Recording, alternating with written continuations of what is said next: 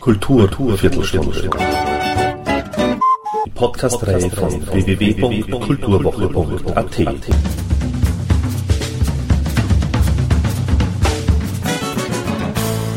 Präsentiert von Manfred Horak. Sie waren komplett unangepasst und fühlten sich im Kopf mehr Punk als so manche Punk-Bands. Dennoch, oder vielleicht gerade deshalb, wurden sie eine der erfolgreichsten Bands in Deutschland, BAP.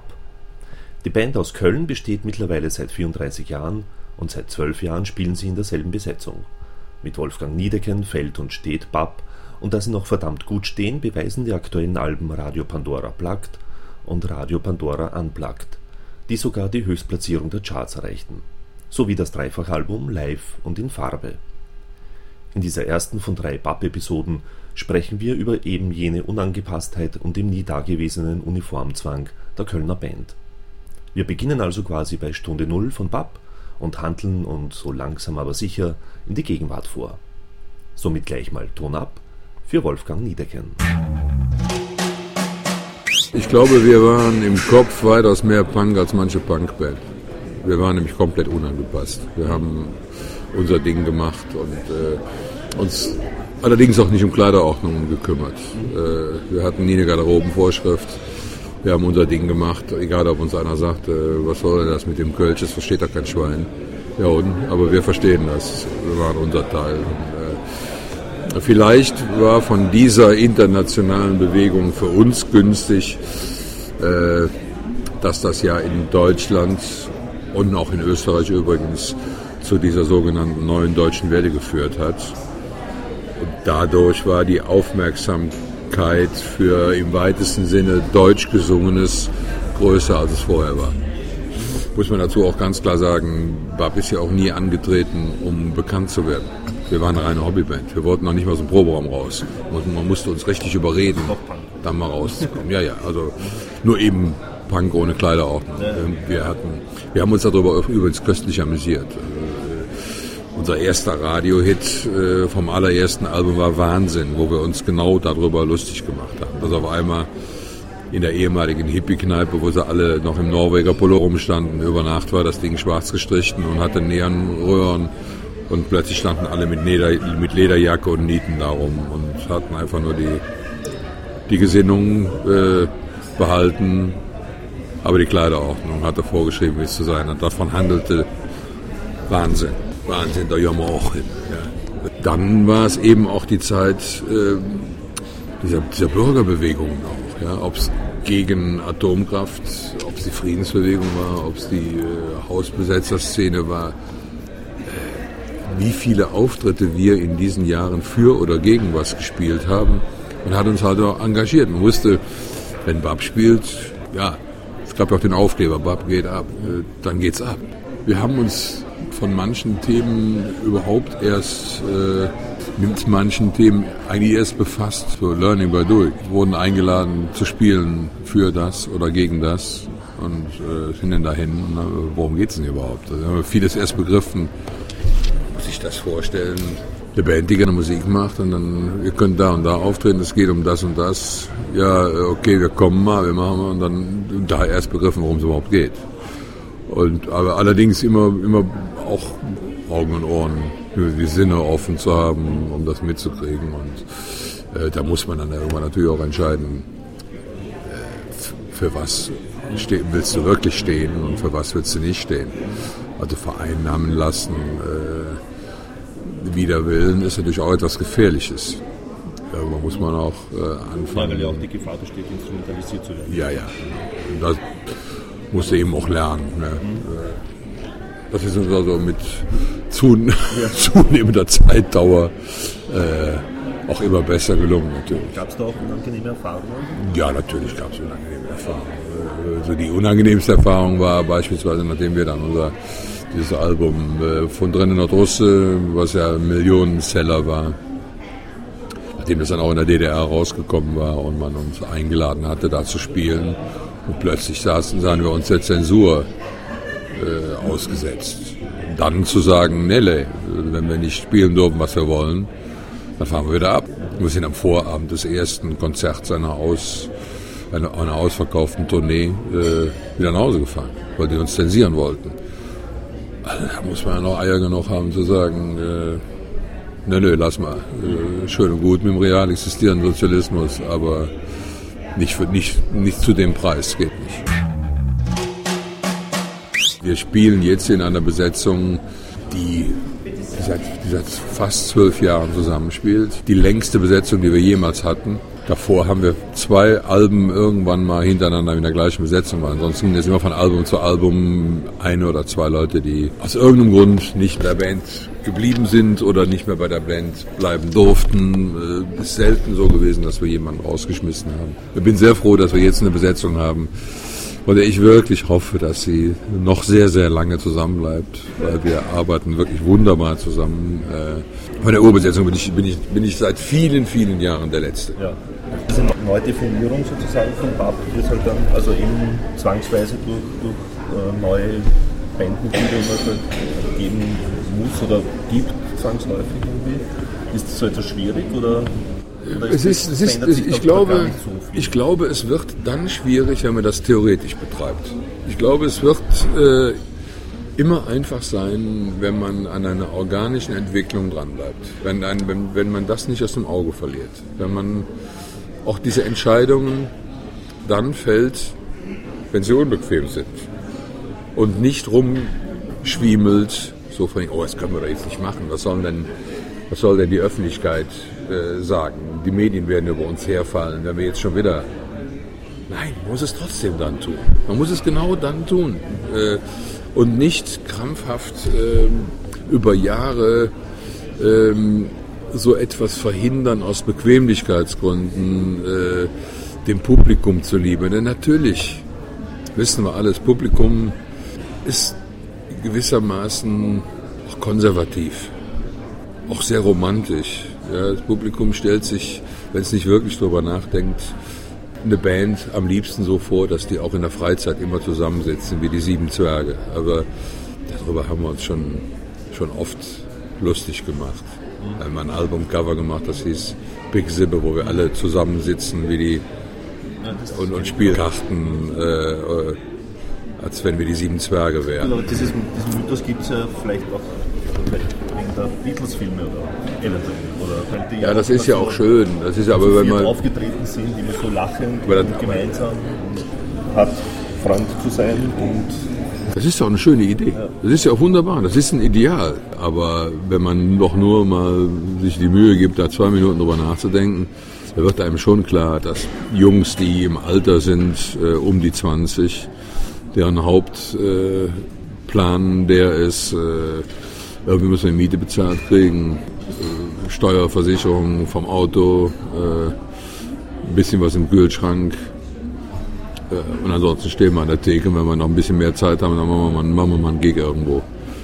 Dass du das, wenn du eine Familie hast, dass du diesen Plan irgendwann auch mal abheften musst, ist doch logisch. Das entwickelt sich doch auch organisch, da muss man aber zu stehen.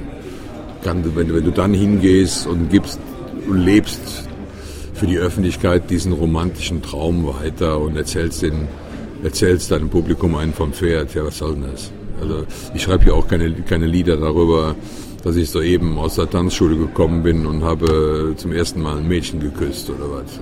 Ich habe 4 Kinder und einen ganz anderen Alltag, aber meine Songs müssen von dem handeln, was mich beschäftigt. Ich bin ein politischer Mensch, interessiere mich sehr für das, was in der Welt passiert. Ich habe aber auch mein eigenes Gefühlsleben. Ich habe meine Privatheit. Ich erlebe Sachen als mittlerweile 59-Jähriger, die unterscheiden sich schon von meinen Tanzschulerfahrungen. Aber dazu muss ich stehen. Ja? Und ich selber kann auch nur Künstler für voll nehmen, die so arbeiten. Das erste Soloalbum, das ist damals entstanden in einer Zeit, wo in der Band so die Tauzieherei losging, wo ich nicht mehr wirklich wusste, ist meine Vorstellung davon, wie man mit einer Band arbeitet, ist die überhaupt noch zeitgemäß? Befinde ich mich damit womöglich komplett außerhalb der Zeit? Ich musste es rauskriegen. Ich musste rauskriegen, ob die Songs, die eigentlich für das Album All Männer, All Glatt vorgesehen waren, weil das war eine Materialflut, die wir bis Radio Pandora nicht mehr hatten übrigens. Damals All Männer hätte Doppelalbum werden können, wenn man die komplizierten Songs dazu nimmt. Das wäre ein Doppelalbum geworden. Und, aber das Tauziehen in der Band war damals so intensiv, dass ich auch verunsichert war. Gott sei Dank haben wir uns doch geeinigt, All Männer aufzunehmen, und ich habe dann in der Folge dieses mit dem Restmaterial praktisch das erste Soloalbum gemacht, um dahinter zu kommen, ob ich noch richtig ticke. Ob man so arbeiten kann, wie ich mir das immer vorgestellt habe, wie man als Band arbeitet. Und das hat wiederum BAP sehr, sehr viel genützt, dass ich mir Selbstbewusstsein wieder hatte. Bei dem Dylan-Album war das ähnlich. Es war zwar nicht kein eigenes Material, aber dieses Dylan-Album zu machen, war eine Idee für BAP. Das war eine Idee nach einer Tournee, nämlich nach der Pig-Sibbe-Tour. Und Pig-Sibbe war eine schwere Geburt im Studio. Es war eine sehr schöne Tour. Wir waren wieder sehr gut zusammengewachsen, sodass ich am Ende der Tour sagte, Mensch, jetzt sind wir in einem Zustand, jetzt müssten wir eigentlich ins Studio gehen. Jetzt sind wir wieder verzahnt. Ja, mit was? Wir haben doch kein neues Material. Ja, tonnenweise übersetzte Dylan-Songs zu Hause liegen. Lass uns doch damit ins Studio gehen. Lass uns doch jetzt in dem Zustand mal an nachgewiesenermaßen gute Songs rangehen und das erarbeiten. Wir haben dann einen knappen Monat geprobt mit BAP und das Material wurde immer schlechter. Es fiel wieder auseinander, die Tauziehereien gingen wieder los. Und dann sagte der Major, also wirklich mein Widerpart in der alten Besetzung, der sagte, ey, der macht das dann ein Soloalbum draus. Das war seine Idee. Dann habe ich das gemacht. Und auch das wiederum hat BAP sehr genützt. In dem Fall allerdings, was meine Argumentation betraf, weil ich habe mit der Leopardofell-Band wirklich die Erfahrung gemacht, wie eine Band auch arbeiten kann. Und diese Erfahrungen waren nicht rückgängig zu machen. Nach dem Leopardofell-Album, nach dem Zusammenarbeiten mit dieser Band war für mich keine Umkehr mehr möglich. Da wusste ich, was ich wollte, und von da an ist die Band wirklich in die Richtung gegangen, die jetzt seit 12 Jahren fast Bestand hat. Ich möchte nie mehr anders mit einer Band arbeiten als so. Da wird es nie mehr eine Rückkehr von geben. Eine Rock'n'Roll-Band hat für mich nur eine Berechtigung, wenn die zusammen Material erarbeitet und das in einer konstruktiven Form, wo jeder verantwortlich ist für seinen Part, wo man auch nicht hingeht und spielt das Songmaterial des anderen so lange wund, bis es nicht mehr funktioniert. Gott sei Dank. Das Album vor Radio Pandora war das 3x10-Jahre-Album, auf dem wir 30 Songs aus 30 Jahren neu bearbeitet haben. Also 30 Songs, die jeweils für eins dieser 30 Jahre stehen konnten. Das heißt, wir hatten einen längeren Zeitraum zum Material sammeln, weil auf diesem Radio Pandora-Album sind nur neues Material, auf dem 3x10-Jahre-Album sind 2 eigene Songs und eine Coverversion. Es war für Radio Pandora dann so viel Material, dass wir vor der Entscheidung standen, dünnen wir das jetzt so aus, dass es auf einen Silberling passt, oder erlauben wir uns den Luxus, 2 Alben zu machen? Und da diese Idee schon länger im Hinterkopf rumschwirrte, wirklich mal ein Unplugged-Album zu machen, das auch das neues Material zeigt und nicht so ein Langweiler-Ding wird, wo sich dann das übliche, die Greatest Hits mit akustischer Gitarre und möglichst von Damen gespielten Streichorchester, Versatzstücken, also so ein Sesselpups-Album halt. Ja. Ich kann diese Dinger nicht ab. Ich werde darüber wahnsinnig. Was soll ich denn damit? Also wir haben ein Unplugged-Album aufgenommen mit neuen Songs und haben die halt ohne irgendwelche Steckdosen gespielt. Und das war wunderschön, das so zu spielen. Das war so schön, dass wir jetzt auf das nächste Album zugehend, das wird im Oktober, werden wir ins Studio gehen, dass wir dieses Album nicht unplugged angehen wollen, aber eben so, wie wir das Unplugged-Album aufgenommen haben. Dass wir halt mit einer ganz groben Songstruktur, das sind die Grundharmonien, das ist die Gesangsmelodie, da ist ein Text, uns hinsetzen und sagen, so, hat einer eine Idee dazu? Dann wollen wir mal probieren.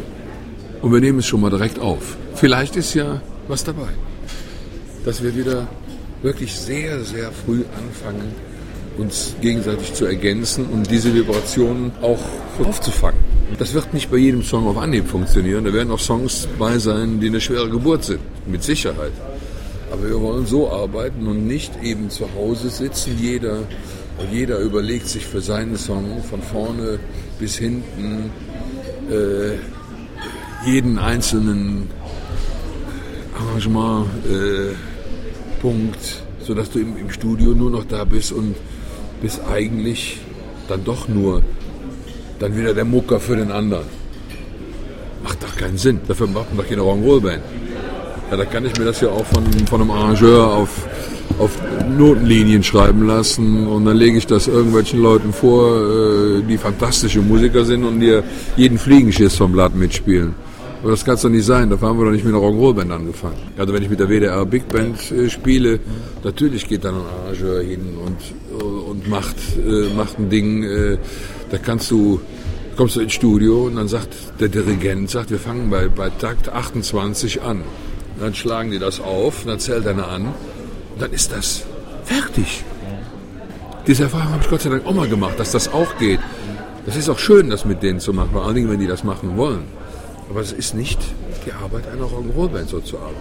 Vor allem, irgendeinen Unterschied muss es ja auch geben. Ja, Gott sei Dank, ja. Auf jeden Fall. Wenn ich jetzt ins Studio gehen würde und wir fangen jetzt einfach mal an und ich singe irgendwas dazu, ich glaube nicht, dass ich dann auf die Qualität der Texte kommen würde. Es besteht aber auch keine Notwendigkeit, weil wir können auch jederzeit, wenn ein Text vorhanden ist, auf eine Grundmelodie so lange an dieser Grundmusik arbeiten, dass es eigentlich auch schon wieder ein Jam ist und den Text nachher nochmal anpassen. Aber ich glaube, wenn man auf Deutsch singt, vieles von dem, was internationale Kollegen da so singen, würde auf Deutsch nicht funktionieren. Würdest du auf Deutsch mit den Maßstäben sagen, was ist das? Also ich habe, weil ich das weiß, irgendwann auch aufgehört, beim ersten Hören eines englischsprachigen Albums direkt den Text mitzulesen.